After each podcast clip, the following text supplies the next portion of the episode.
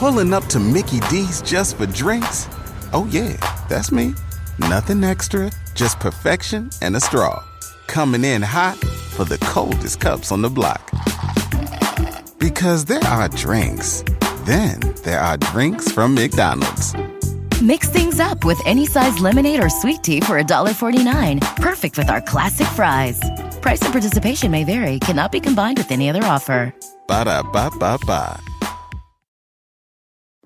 Hey everyone, it's Michelle Williams, and I love being able to share my story with you on my podcast, Checking In with Michelle Williams, where my guests and I, we get real as we share the ups and downs of our mental health journeys, and I'd love for you to join me.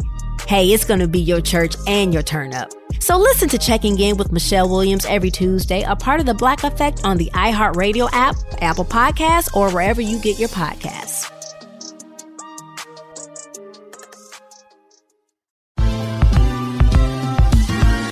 Ever wondered how a book gets made into a movie? Or how to master the art of cooking? Either way, we've got you covered with the Two Guys from Hollywood podcast. I'm Alan Nevins, a literary agent and talent manager. And I'm Joey Santos, a columnist and celebrity chef. On our podcast, we're going to be serving you a fresh perspective of the entertainment industry alongside our favorite celebrity guests. As we like to say, we don't dish, we serve. Listen and follow Two Guys from Hollywood on the iHeartRadio app, Apple Podcasts, or wherever you listen to podcasts. We'll talk at you soon. Hey, thanks for downloading this podcast. If you want to listen live, be sure to download the iHeartRadio app and search for Fantasy Sports Radio Network. Thanks for listening and enjoy the show. You're listening to the Fantasy Sports Radio Network. Hour 2 Fantasy Sports Today, the 23rd of January. This is Thursday. Fantasy Sports Today. Toward the end zone. Super Bowl! Fires up the middle. Pass is caught by Owens. Owens made the catch. Oh, pass is caught! Diggs! Sideline! Touchdown! Unbelievable! Toss to White. He's in! Patriots win the Super Bowl! Welcome back to Fantasy Sports Today. We'll dive into average draft position in fantasy baseball, some potential breakout stars in the American League Central, and is Eli Manning head towards the twilight of his career? Is he headed toward Canton, Ohio? Fantasy Sports Today starts now. Welcome back, Fantasy Sports Today. Craig and Joe back here with you. Follow us on Twitter at FNTSY Radio, at SportsGrid, at Joe Pisapia 17, at Craig Mish. And let's get back into our show here today. If you want to go back and listen to the first hour of the show. Very easy to do on demand. Just hit that rewind button. Joe and I went through some pretty good player props for home runs for Major League Baseball players. We'll continue that discussion tomorrow. We start off here as we head toward the Super Bowl with a two-time Super Bowl champ deciding to call it quits. I think in his heart, Eli Manning knew, Joe, that, there just wasn't going to be a great spot for him in 2020. He did not want to be a backup. And it's very rare to see a player not have to have his jersey torn off, you know? Like, for every Eli Manning, there's 15 Matt Hasselbecks who you didn't even realize played like 8 years after they didn't start with the Indianapolis Colts. Guys who just toil around as backup quarterbacks. Eli Manning could have played, I would guess, another at least 5 years in the NFL, and we would have never seen him just as a backup quarterback. But he's made a lot of money. He's accomplished virtually everything, just like his brother Peyton. Comes from a great family, probably has some fun things to do outside of playing football, too. And so he's decided that he's done. There will be, I guess, some debate for him to get in the Hall of Fame. I don't see how it is if Kurt Warner is in the Hall of Fame. No disrespect, Kurt Warner. But, Eli Manning's in the Hall of Fame. He won 2 Super Bowls. That's it. I don't know what else there is to say. Yeah, and of course, the thing with Kurt Warner is Kurt Warner had prolific moments. And football, because of the short careers, they value the great player more than the great career necessarily. And I don't know if that's wrong. There's nothing wrong with that. If you want to talk about what it is to be a legendary football player. The Terrell Davis, the Gale Sayers careers that are short but glorious, they value a great deal in the NFL because the average career is so much shorter. So you don't want to also select the guys that played a long time and played well for a long time. And Eli's got the W's to back it up, and he's in New York. And, if he takes a job as an in-studio analyst or something like that, and he's in that cushy broadcast chair, I actually think he might be better than people realize. I think it would be a breath of fresh air as an analyst or a color commentator because I don't need all the personality. Sometimes I just want somebody who's really good and knows what they're talking about and can get in there and describe stuff to me. And he might be one of those guys that kind of sneaks up and is funnier than you think and maybe a dry sense of humor and might actually give you a lot of insight into the game. So I'm curious to see what's next for him. I would imagine he's got something lined up. When you're looking at him on Pro Football Reference, the Hall of Fame monitor, he's 21st among quarterbacks for the average Hall of Fame QB. So the average Hall of Fame QB is somewhere around 103. He's at 82, 87 in terms of monitor ranking. And the other thing to consider, too, is he was relatively, I don't want to say lucky, but this was a guy that forced his hand, right? John Elway forced his hand to end up in the place he wanted to be, or at least in the place he didn't want to be, which is he did not want to be a Colt. We all knew that. And the irony is Ernie, of course, he was the GM of the Colts, who got kind of screwed in that whole ordeal. They took Elway, and then the owner traded him from under him. And then Ernie, of course, years later became the GM of the New York Football Giants and said, you know what? What's good for the goose is good for the gander. And he was able to work that deal that he was able to get Eli Manning on his team, and wanted to make sure that Eli wanted to be there. He didn't want to be in San Diego, and they made that work. If you look at the careers of Ben Roethlisberger, of Philip Rivers, the other two big quarterbacks in that same draft class, I think all three have had wonderful careers. I think Rivers is unfortunate. He played in that AFC on a team that was not quite as good as the Patriots, and they lost a ton to the Pats in many a playoff game. So where would you rank those three in terms of careers? Because I think statistically speaking, it's probably Roethlisberger by a hair over Rivers when you look at the stats. But in terms of prolific careers, you can argue Manning over both of them, possibly. Yeah, I would say, boy, it's tough. If I asked you who had more career yards between Rivers, Roethlisberger, or Manning, who would you say? It wouldn't be Manning, so it would be Rivers. It is Rivers, but Manning is above Roethlisberger. Is that right? Okay. And you could say, well, Roethlisberger missed this year, to which I'd say, well, so did Eli Manning. So, I mean, let's be frank there, and let's put that together. But yeah, 57,000 for Manning, 56,000 for Roethlisberger, and Rivers 59. And by the way, Roethlisberger has the lowest of any quarterback in terms of quarterback rating in a Super Bowl, in the history of the Super Bowl, in that first one he won. So that Super Bowl, everyone wants to give him, well, he's got two titles. Yeah, but the first one really had almost nothing to do with him. Yeah, it's a really interesting dynamic there when you think about it, but I think all three of these guys are Hall of Famers. I mean, to me, there's no doubt. To me, all three are no doubt Hall of Famers. The only one that people will try to poke holes at is Rivers because he never won a Super Bowl, but I'm done with that conversation. It may take him a little bit longer. Maybe he won't be in on the first try or the second try, but I think that all three are. I mean, I don't know. I don't even know why there's any debate with this. Again, I don't think there's any debate. There shouldn't be. I think Eli doesn't get enough. If Eli Manning's last name wasn't Manning, I think he would get a little bit more credit. Do you think that's a fallacy, or you think there's a little bit of truth to that sentiment? You know, I think you could go either way with it. I think on the one hand, you're probably right. But on the other hand, I think that I think that he got hurt a little bit, too, though, because Peyton was better. You know, like that's what I mean. I think we can, no matter what. Wait, so you think he got hurt, or he was helped by having? I think he got hurt a little bit. I think his legacy gets hurt a little because his brother is arguably the greatest quarterback of all time.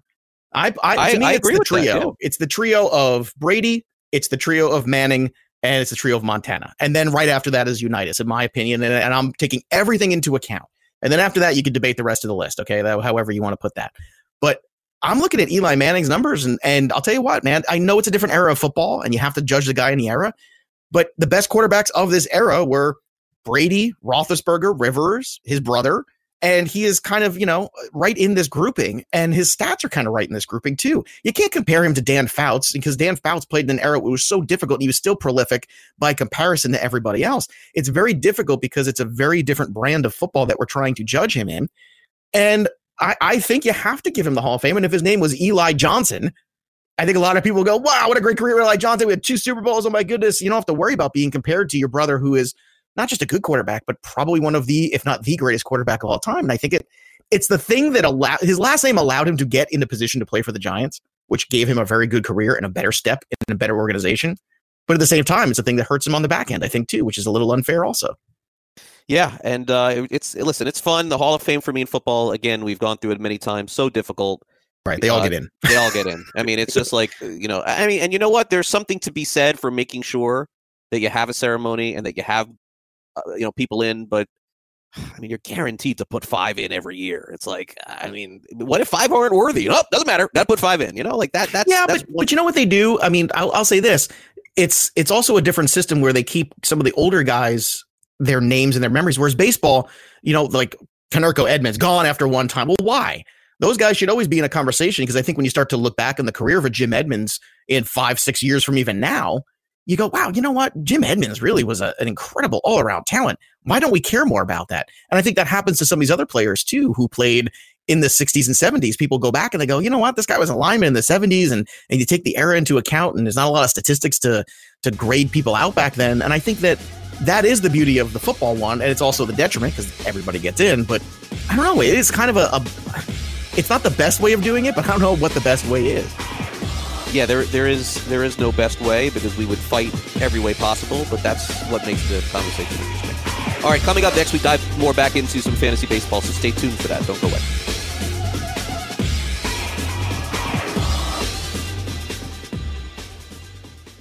SportsGrid.com. Betting insights and entertainment at your fingertips 24/7 as our team covers the most important topics in sports wagering. Real-time odds, predictive betting models, expert picks, and more. Want the edge? Then get on the grid. SportsGrid.com. Have you written a book and need some insight into what comes next? Or are you passionate about cooking and want to know how to make it your career? Or maybe you just want to hear insider stories about the entertainment industry. Either way, we've got you covered with the Two Guys from Hollywood podcast. I'm Alan Nevins, a literary agent and talent manager. And I'm Joey Santos, a columnist and celebrity chef. And on our podcast, Two Guys from Hollywood, we bring our expertise to the table with, of course, delicious cocktails and all kinds of recipes for you to try at home. So grab a drink and join us. We've got a wide range of celebrity guests and Hollywood insiders to discuss pop culture, publishing, and entertainment. And we'll provide you with an unfiltered and sometimes brutally honest show about Hollywood. As we like to say, we don't dish, we serve. Listen and follow Two Guys from Hollywood on the iHeartRadio app, Apple Podcasts, or wherever you listen to podcasts. We'll talk at you soon.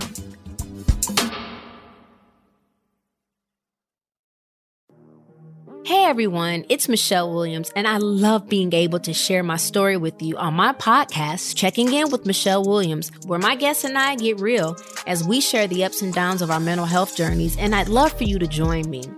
I'm still on my own journey, but I want to be transparent with you, because as I was posting all the highlights of my life on social media, I was breaking down.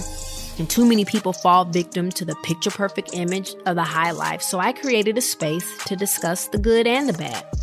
We can laugh, man. We gonna learn, and most of all, I hope to inspire you to go on this journey with me to better mental health. This is gonna be your church, your turn-up, and everything in between. So join me on my podcast, Checking In with Michelle Williams, a safe space for every kind of person. Listen to Checking In with Michelle Williams every Tuesday, a part of the Black Effect on the iHeartRadio app, Apple Podcasts, or wherever you get your podcasts. Well, I like Fantasy Sports Today. And I like football. And I'm going to keep doing them both because they make me feel good.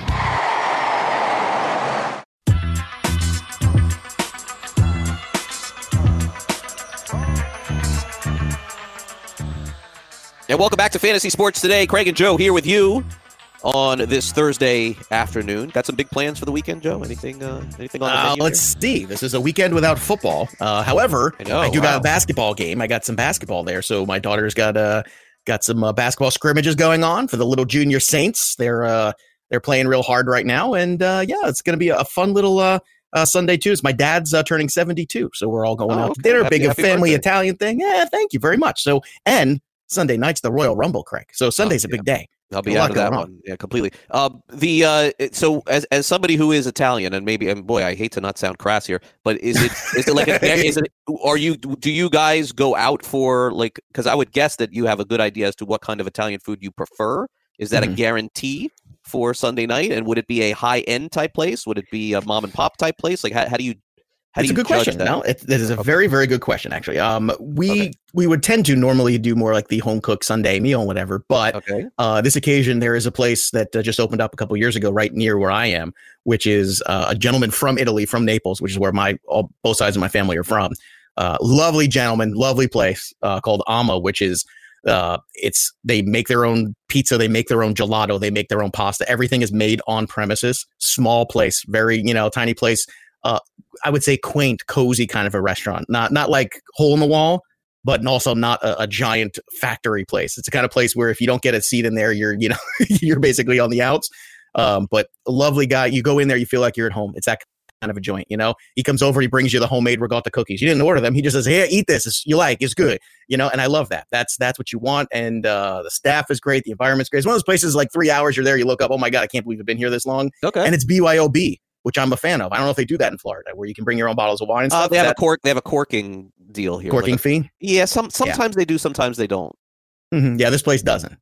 That's good. Okay, it's my kind of joint. Let me tell you something. And everything, not a huge menu, but everything is good. And what is your Italian food of choice, Joe, for you personally? Oh, there is no of choice. I'm always a pasta guy at heart. But you know what? If you can give me pasta and then gelato at the end, it's not good enough. There's got to be something. There's got to be like a top. Okay, so I'll take it back. Give me your top two. Three is a little much. Give me a top two ordering menu Italian food for you. Top two. I can give you mine. I eat Italian food all the time. Okay, give me yours while I think about it, because it's like choosing your favorite kid. You know, go ahead. What's your top two? So it depends on the Italian restaurant that I'll go to, but usually I just gravitate towards a chicken parm right away. Like I just want to know, do they have a good chicken parm here or not? But there's another Italian place that I've been going to, this Italian steakhouse locally here, which is not that far from me. Billy Joel actually has gone there. I have a Italian veal chop Parmesan. And I'll take a picture. I may have a picture of it somewhere in my phone. It's like this huge veal chop Parmesan. So there's a place like that in Philadelphia called Ralph's. Ralph's is a 100-plus-year-old restaurant in Philly, in South Philadelphia. We used to go to all the time when I was in college there. And even if I go back and visit Philly, I always end up going there at some point. It's the size of the plate, the veal. It's the most unbelievable thing. And I don't even like veal. I order it there. And a friend of mine once told me, he said, order this. And I was like, really? I was like, no, just do it. Every time I go there, I order it. It's the only place I'll eat it. And it's the most exquisite thing. And Ralph's, up until, I don't know, 3 years ago, you could only pay cash, if you know what I mean. You know what I'm talking about? Mm-hmm. My kind of joint. That's one of those kind of joints. I don't know, going in. Okay. I'm a pasta guy, so I like the fresh pastas. If you give me a fantastic bolognese, I'm very happy. Okay, there you go. Now we're getting somewhere. We are getting somewhere. If you could give me a very unique kind of ravioli, I'm in. So I'm always going towards the pastas, you know, first and foremost. This place does the wood-burning fireplace pizza. And it's just like, and which I like the fresh figs and the different cheeses on. Like they do all those kind of things. They make their own little rice balls too, but they're tiny and they're very, you know, it's, I'll tell you, Craig Mish, you come up here, we'll go there. It'll be great. But it's like, you know, I like places where you go and it's like, you feel like you're in Italy. And when you go out to dinner in Italy, I don't know if you've ever, you know, no, I have not. Everybody should go there, because it's a great lesson. And we talk about how to live life, right? They're you know, you look one way, you're something that's a couple thousand years old. You look at one way, there's something that's the most modern thing you've ever seen. That's what Rome is, right? And then when you go to different spots, Italy, the food is different in each kind of place. But, you know, it's the feel of the restaurant. It's the people. It's the way they care about the food and they care about the experience and stuff. And it's not like eating any other place you've ever eaten. And I don't mean the tourist trappy places like in Venice. I'm talking about, we go to Sorrento, you go to southern Italy, and you could walk outside and you smell the lemons. You know, like that is an incredible thing because of the lemon trees. That kind of environment, that's what this place is like. It's like they picked it up and dropped it in the middle of New Jersey here. And I got to tell you, very excited. It's going to be a nice day. I wish you could come. I would invite you and the family to come too. I like it. All right, let's move. We killed 5 minutes there. Look at that. There it is. Now I'm hungry. We got paid the same. How about that? All right, let's get in back to some fantasy baseball here. Let's talk about outfielders. Andrew Benintendi versus Marcell Ozuna in average draft position. Benintendi 104 versus Ozuna 105. By the way, earlier today, just as a side note, Joe, as what we talked about earlier in the week, John Heyman did confirm that Ozuna did have offers of multi-year deals and chose to take the one-year deal with the Atlanta Braves, as I suspected. But you're so smart. People have a hard time understanding this, is that sometimes you have to bet on yourself. You're left in a no-win situation. It was not enough money for him, and he chose to take the 1 year with Atlanta and go back to free agency. Makes perfect sense to me. Boy. You would love to say here in this spot, 104 versus 105, great comparison, that Benintendi goes back to what he was 2 years ago, and it's a no-brainer, right? Like, that's what I would love to say, because it's not betting necessarily against Ozuna, but the ceiling of Benintendi with just some of those other things that he showed 2 years ago was fantastic. What happened to Benintendi last year, Joe? Like, what is it that happened? How about last 2 years? I mean, look, here's the thing. It's in 2017, he goes 2020. And everybody's just losing their mind. And because he plays in the Boston media market, it got even more exaggerated of how good a player he could be, right? 22 years old. At 23, He loses a few home runs. He goes from 20 to home runs to 16, but the stolen bases hold true. So fantasy nerds everywhere are happy. All right, whatever. I gained 20 points in batting average. I lost 5 home runs. Next year, everything will be fine. What happened last year? Last year, some injuries, but also home runs went down again from 16 to 13. Steals got cut, not by a little, but in half. That is an issue.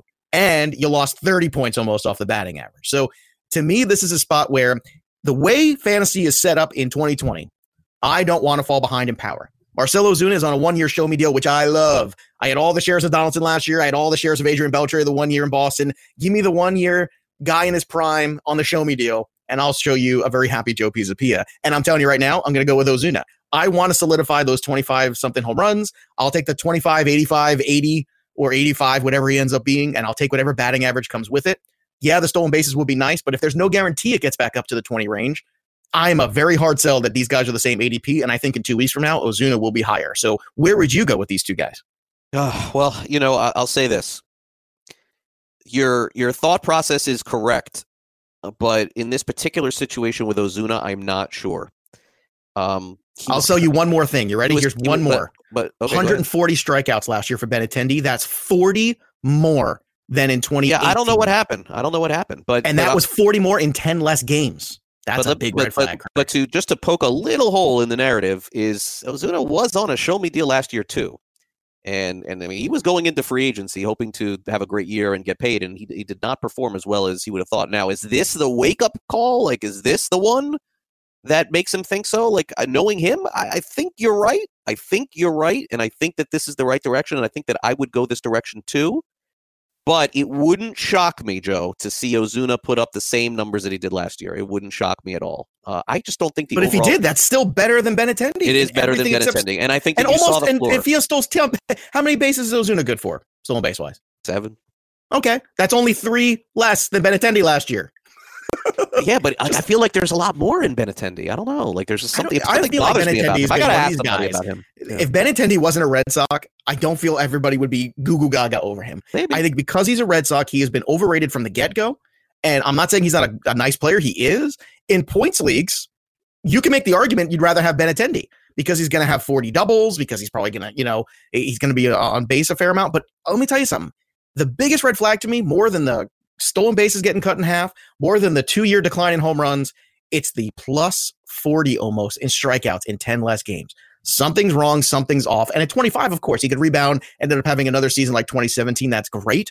But in this era of baseball we're in right now, where power is everything, a Benintendi fallout year, another year in a row, man, that sets you back at this ADP right around 100. And I think that's something. I'll take what I can get out of Ozuna, and I'll find another 15 stolen bases. I'll split the difference and find a guy who can get me 15 and 15 somewhere else, because I think you can, who doesn't play for the Red Sox and isn't named Andrew Benintendi and doesn't have nearly the helium that a lot of other guys do. All right, we got to take a quick time out. We'll be back with more Fantasy Sports Today right after this.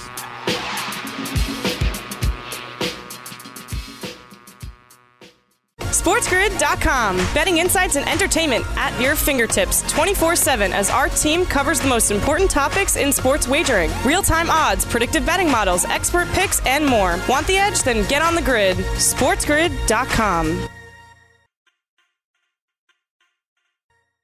Fantasy Sports Today with Craig Mish and Joe Pisapia.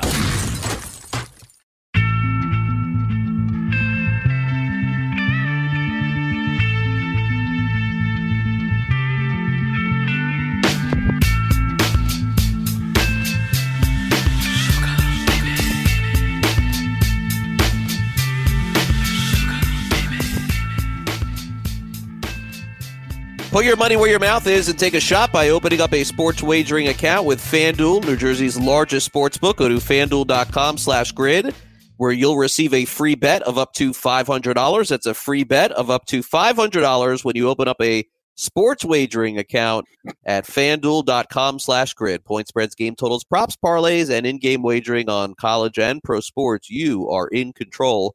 Go to FanDuel.com/grid.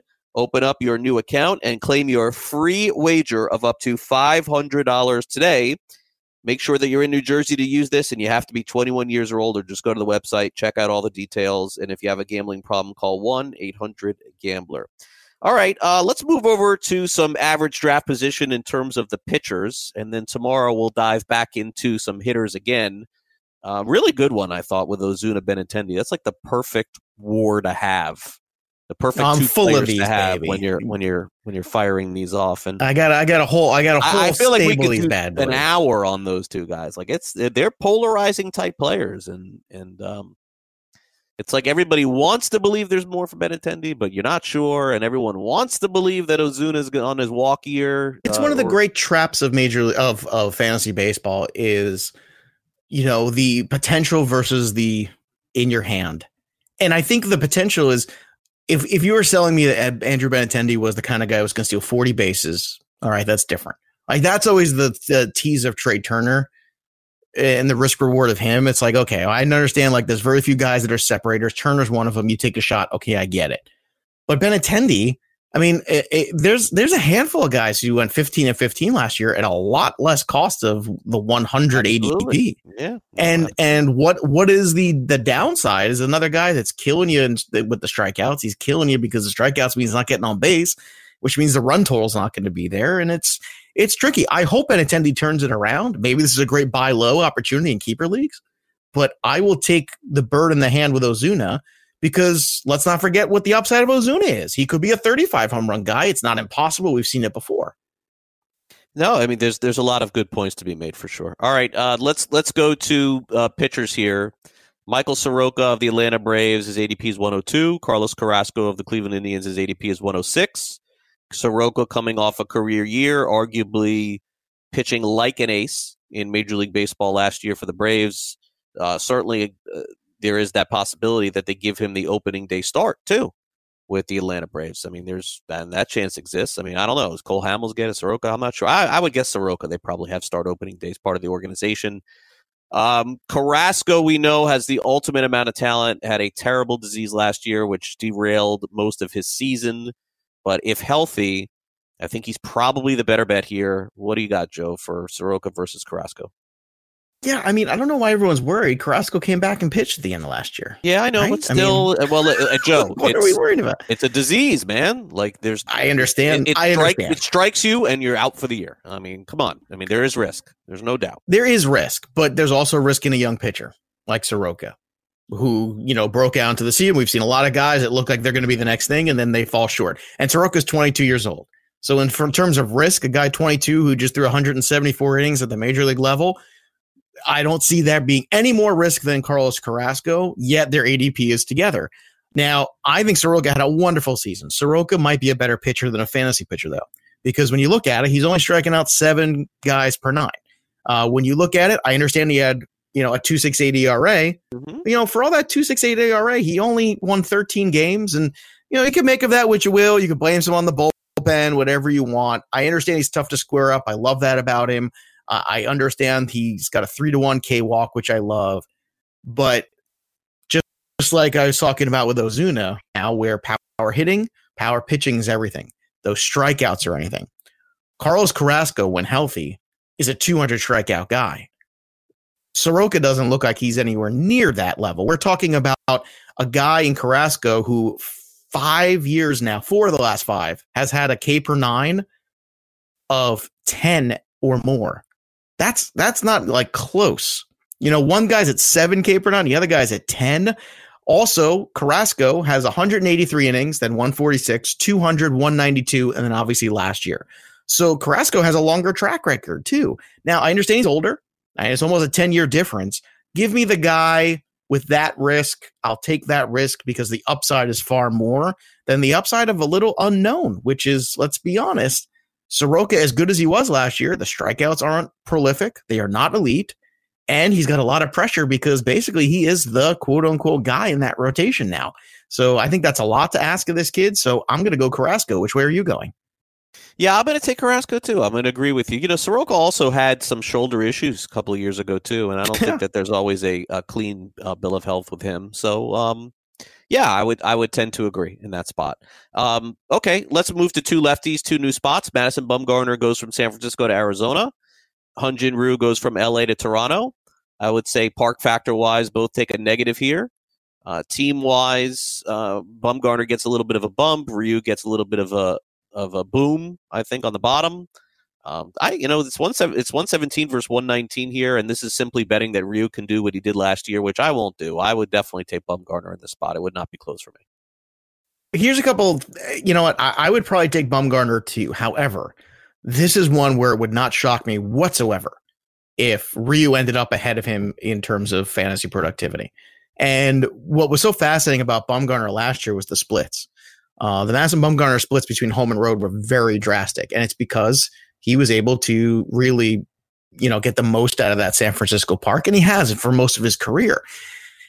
And now you're taking that away from him. And when you looked at what he did on the road last year, it's not nearly the same player. Now, the good thing about Ryu, despite the fact he's moving into a very tough division, is he's moving, he's the kind of guy that keeps the ball down. You know this, I know this. He's the guy that is able to really pitch no matter where he is. For sure. The problem with Ryu is what we always say about him is, my goodness, what are we going to do here with Ryu and the injuries? Because he was brilliant in the end of 2018.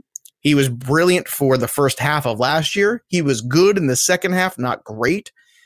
But I feel like we're going to look up in July and we're going to say, man, look at Ryu. He's got 12 wins. Like, I feel like that's coming and nobody's giving him the opportunity to do it. Everyone's just kind of forgetting about it and saying, I can't possibly. It's all about the health with him. But last year, here are the splits on Bumgarner. At home, 2.93 ERA. On the road, 5.29 ERA. Wow. That's a big, big difference. So this might not be as simple as people look.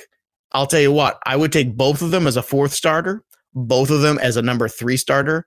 I think you're looking at a little bit of trouble here, and you have to draft them as a three starter.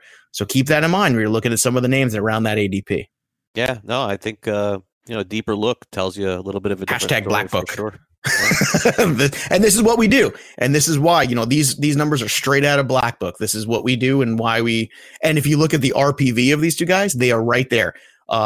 Ryu is a +1 as a third starter, and Bumgarner is a 0, which means he's a fantasy league average third starter. Why? Because all of a sudden you're taking away that home advantage he had, and it was a significant advantage. When you have an ERA under 3 anywhere over 19 starts, that's important. You take that and marginalize 19 starts and other ballparks now, or put part of them in Arizona. That's a whole different animal. And I hope Bumgarner's great, but the numbers don't lie. Yeah, for sure. Okay, let's go on to another interesting one, very intriguing. As Zach Wheeler goes from New York to Philadelphia, his ADP is 122. Frankie Montas of the Oakland A's is 123. If you're not that familiar with Montas, that's kind of fair, because last year was really the first year that he made a lot of big league starts, and 16 of them last year, 103 strikeouts and 96 innings. A lot of folks feel that his ceiling is extremely high with Oakland. We kind of know what Zach Wheeler is already, which is some predictability. Park factor is a little bit of a negative, clearly moving to Philadelphia. If Wheeler was to give you the season that he gave last year, it would be a no-brainer. You would take that predictability, and you would take Zach Wheeler. But the upside potentially could be more with Montas, who, of course, was a highly touted prospect, struggled mightily a few years ago as a bullpen guy, now as a starter, looks much better. Joe, who do you got between these two? I've got Montas, and so does Paul Sporer in the Black Book. And we have the same reasoning here, which is what you said. We know what Zach Wheeler is, but at no point in time have we gotten a stretch as long as Montas had last year. Now, you could say, well, he was on special vitamins. Okay, fine. But when he came back, he looked exactly like the Montas that left. So my thing is this. He's pitching in a great ballpark. He's pitching on a good team. And not that, Wheeler doesn't have a good team. He does. But I look at Montas and I look at the run he had last year, and not ever in Zach Wheeler's career did he have a run of 16 starts that looked like Montas's 16 starts last year. He had a run here that was absolutely dominant. So even without the special vitamins, if you want to marginalize this a little bit, it's still better, because when you look up at Zach Wheeler and you see a 4 ERA, what does that tell you about a player? It tells you he's inconsistent. So for all the dominant outings, or even the dominant innings he'll have, or the dominant first 3 innings of a game, Zach Wheeler will inevitably have something else negative happen. And I've watched a lot of Zach Wheeler. I know you have too, because you cover the National League East. And to me, Craig, when I look at him, I kind of feel that. Like, I kind of feel like I'll take the upside of Montas, who is still 27 years old than Wheeler, who is around 30 now, and basically shown you he is sometimes very good, sometimes not so good. Man, I'll take the upside here for the same amount of cost. Yep. Looks like that's not a bad idea, too. I would say very close. I could go with either one here and be very happy, but definitely with Bumgarner. And we agree on Carrasco. We'll take a quick timeout. We got plenty more to come on Fantasy Sports Today. Don't go away.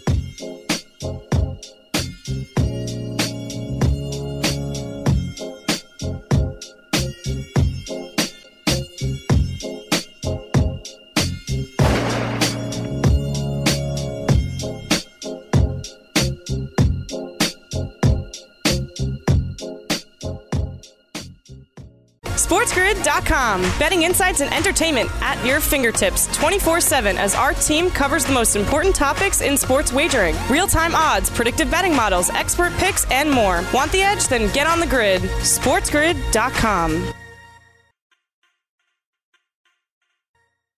Fantasy Sports Today with Craig Mish and Joe Pisapia.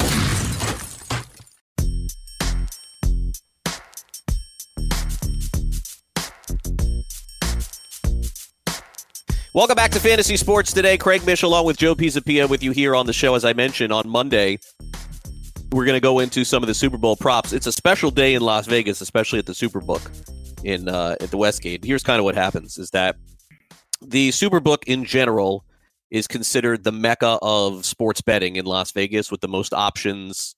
And it's basically the, you know, they house the Super Contest. It's considered the best by many who are out there.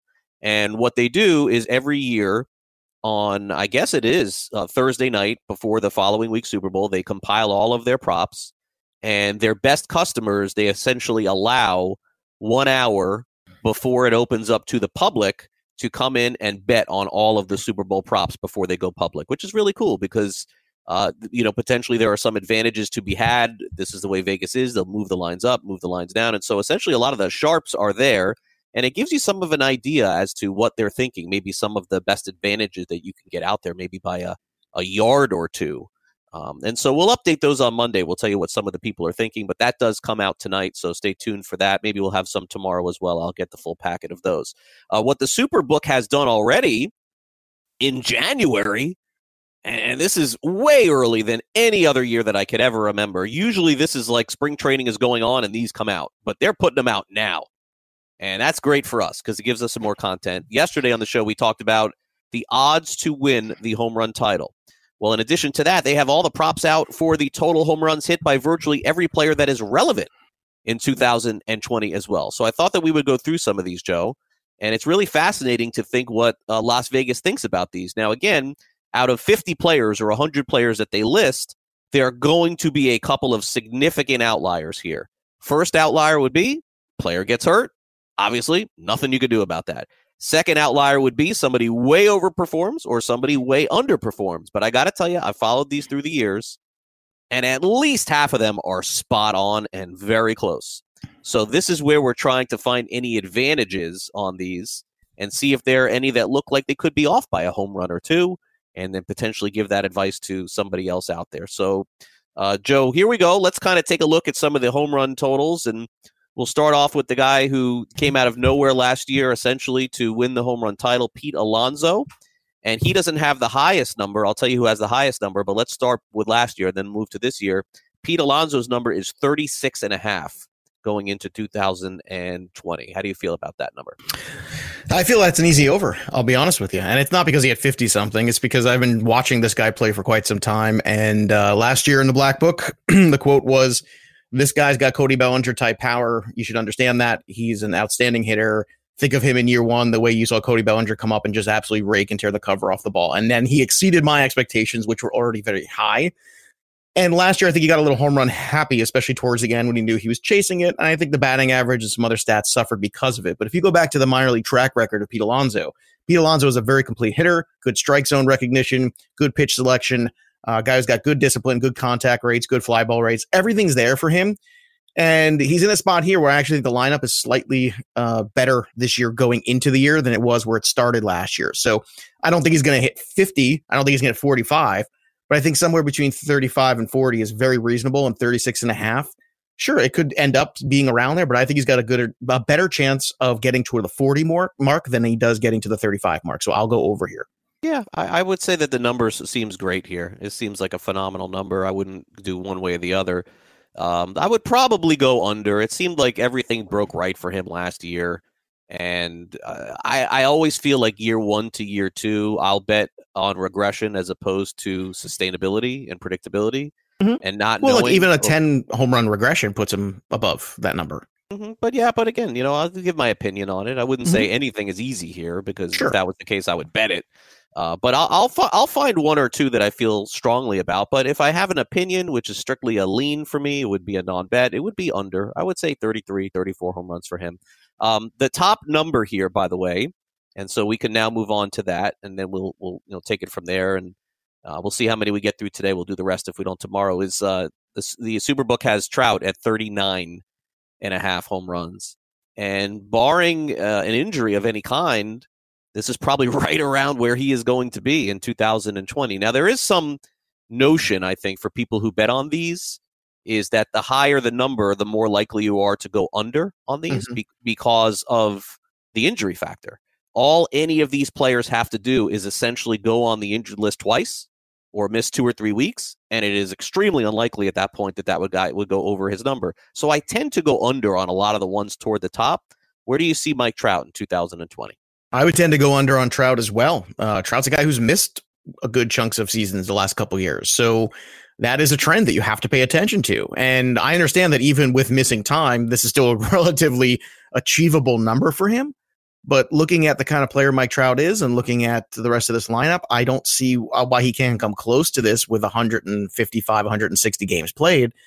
Question is, I don't know if we're going to get that number because we haven't in a while. So for me, I'm going to go with the under here with Trout because I think this is kind of setting you up for exactly that. We know the talent of Trout is over, but so far the history of the last couple seasons has taught us that, you know what, you need to be aware that Mike Trout playing 162 games is probably an unlikely thing. And it's part of the way he plays the game. So you have to build that into it too. What's the style of play of the player? Is he super aggressive? Is he guys going to run into walls and do that stuff? And Trout's that kind of guy. I know he doesn't steal bases as much anymore, so he's running less, which actually is going to bring that quotient down a bit. But I'll still go under here for Trout, under the 39, close to it, but I'll take the under 39 and a half. Yeah, I would go under on all of the ones that are that are very high, 37s, 39s, 36s. It would be my opinion of that. Bellinger is the one I wouldn't go under on. 35 and a half. I thought that one was actually curiously low for Bellinger. Oh, I mean, they know what they're doing, so I don't question it. If you want my opinion on it, I do. Another under. Yeah, on all of these. Well, let's go through it here. So Trout 39 and a half. Pete Alonso, 36 and a half. Let's move to Aaron Judge, 37 and a half. If you told me Aaron Judge played 150 games, it's an over. I don't know that he will, so I go under. That's just, I'm going to do this on all of the top guys. Maybe it's the wrong way to go about it, but I know that out of the 4 or 5 guys that are the highest at the top, most of them are going to go under. So that's the way that I would go with him too. I'd go under 37 and a half. I would take the shot on the over with Judge because, again, the kind of injury he had, as opposed to a couple years in a row, lots of the same things were Trout, just missing significant time. Mm-hmm. Judge was kind of that one-off last year. So the only problem I always have with Judge too is that incredible rookie year that he had, the second half was not as incredible. And I keep feeling like everybody's just overrating him a tad, but it's the ballpark that really gets me when it comes to Judge. I mean, that's just such an easy ballpark for him to hit little fly ball home runs in that. If this number was 39, I would have a problem with, but 37, man, that's really tempting for me, Craig, 37 and a half. Okay, Ronald Acuna Jr. is 36 and a half. So is Joey Gallo, and so is Nolan Arenado. So those three players, Joe, are 36 and a half. Acuna, Gallo, and Arenado. I would take a shot on Gallo and an opinion over. I would take a shot on Acuna on an opinion over. And obviously, I'll bet against Arenado hitting 36 and a half home runs if this guy gets traded at the all. You have to, even though last night it does appear that Arenado was made nice and says, look, I'm just getting ready for the season. I mean, if the Rockies are 20 games under in July, I suppose they could wait. and they could wait till the end of the year, but then you'd only be giving the other team 1 year of his contract because he can opt out after 2021. So I would definitely go under on Arenado, 36.5, over on Acuna, over on Gallo. I'm only going to go over on Joey Gallo here. I think the Acuna number is probably spot on. I think last year was a brilliant season. Everything broke right. Also, Josh Donaldson not in that lineup anymore. A little bit less, to worry about in that lineup. Correct me if I'm wrong. Did Donaldson not hit in the two hole a fair amount last year? I'm trying to remember off the top of my head. Sounds right. I don't know. And and then I feel like there's a difference there, and that's something that's missing from this lineup now. Joey Gallo at 36.5. That's an easy over. It's just about him staying healthy enough to play the games. I know last year was disappointing because they only played in half a season. But my goodness, I mean, if you rack 145 games, I don't see how it's not over 36.5. So I think that's almost a gimme.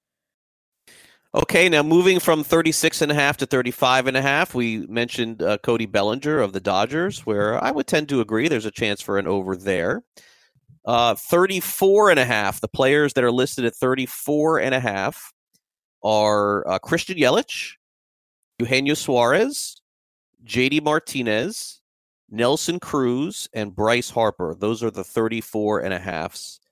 The one that sticks out as an over for me is Suarez on Cincinnati. I really believe that this guy has found it and is a star in the league.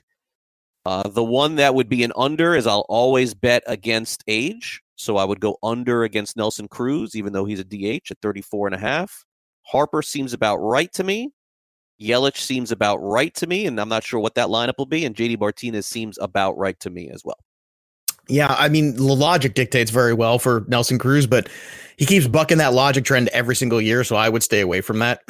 You're totally right in your thinking, but man, every year we're like, Nelson Cruz has got to end sometime, and then he goes like David Ortiz, same thing. Yeah, I mean, arguably better at the end than David Ortiz the last couple of years. Matt Olson, by the way, I should mention also 34.5. Yeah, I'm gonna say I agree with you too on the one guy that I would go over with is Eugenio Suarez. I think Harper's spot on. Suarez is that guy that he just no matter what he does, he doesn't get respect. And I was in that camp 3 years ago. He had a good season, but the right-handed pitching numbers were not good for him against righties. And I said, look, just be a little careful because that's the kind of split you don't love. And then all of a sudden, he does it again, and he improves those numbers, and all of a sudden, boom, the ball starts flying out of the ballpark even more. And 2 years ago, I completely bought in. Last year, I bought in, and I'm waiting for everybody else to buy in because it seems like Vegas doesn't want to buy in either. But Suarez is the real deal, man, 34.5. And if he gets a little bit more help, too, with Castellanos, he's already got Moustakas in that lineup because he had no help. Can we all be honest? I mean, Aquino had that little run, but Joey Votto was just awful last year. The guy had no help, and he still hit 40-something bombs. So I'll take you Suarez as well. Okay, 33, and I mentioned Olsen at 34.5. 33.5, this is easily to me the most fascinating one in Juan Soto.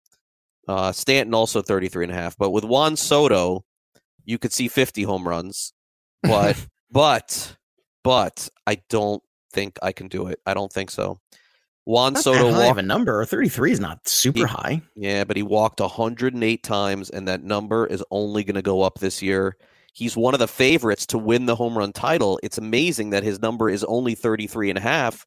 I don't think he's going to see pitching this year. That's the issue. This guy is so willing to walk, which is great. I mean, he's a great player. I am concerned that his number at the end of the year is going to be 140 walks. I mean, he has decent protection in the lineup, but losing Rendon is a monster loss for that team offensively. It is.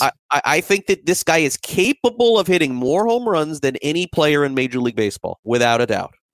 But I don't think he's going to see enough pitching to do it, and he only hit 34 last year. I think it has to go down because of him walking, and I'm going to go under, as crazy as it sounds. You know, I think this number is spot on. The most interesting of the 33.5s to me is actually Bregman. Because what are you buying? You know, are you buying the road numbers, or are you buying the help that he was getting from all kinds of things? Yeah, that's another one. I think the 33.5s are the ones that I'm staying away from. Suarez at 34.5 is a gimme. Soto, if I had to choose, I would pick over, but not much. And you are absolutely right. People just don't have to pitch to him because there's nobody else you have to pitch to. You need another player to emerge in this lineup to help him out. Trey Turner might get, there's been discussions of moving him possibly to, out of the leadoff spot into the three hole. I don't know if I buy that. We'll see what happens, but there's a lot going on here in Washington, and they did not address their biggest hole, and the Braves didn't address their biggest hole either, but these are some fascinating numbers for sure. We'll continue the discussion tomorrow. Fantasy Sports Today's best of the first hour is next. Don't go away.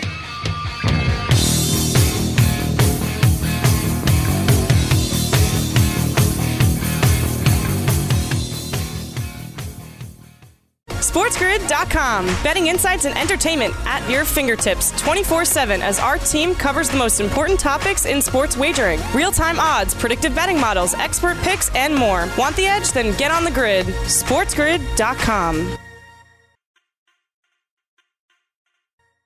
Fantasy Sports Today with Craig Mish and Joe Pisapia.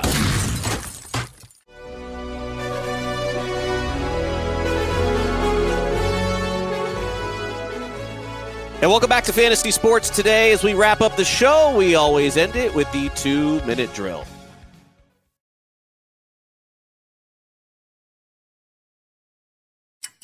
The 2-minute warning. 2 minutes, get your shit together. Is that going to be enough time?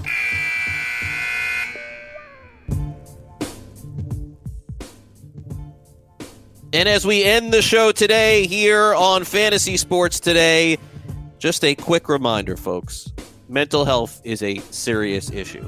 And I know that as the Antonio Brown saga is probably not over, it is coming more to a close today.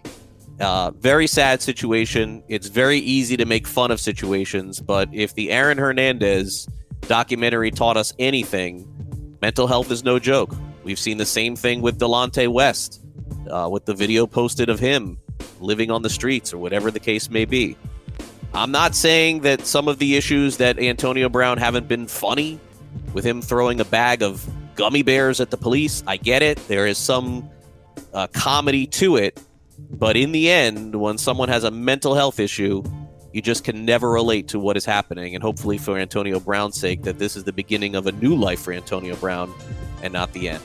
That'll do it for the show. Thanks again to Tom Grieve for coming on the program. Thanks again to Sean Guastamacchia. For my co-host, Joe Pisapia, I'm Craig Mish. Full-time fantasy is next. Talk to you tomorrow at 2. See ya.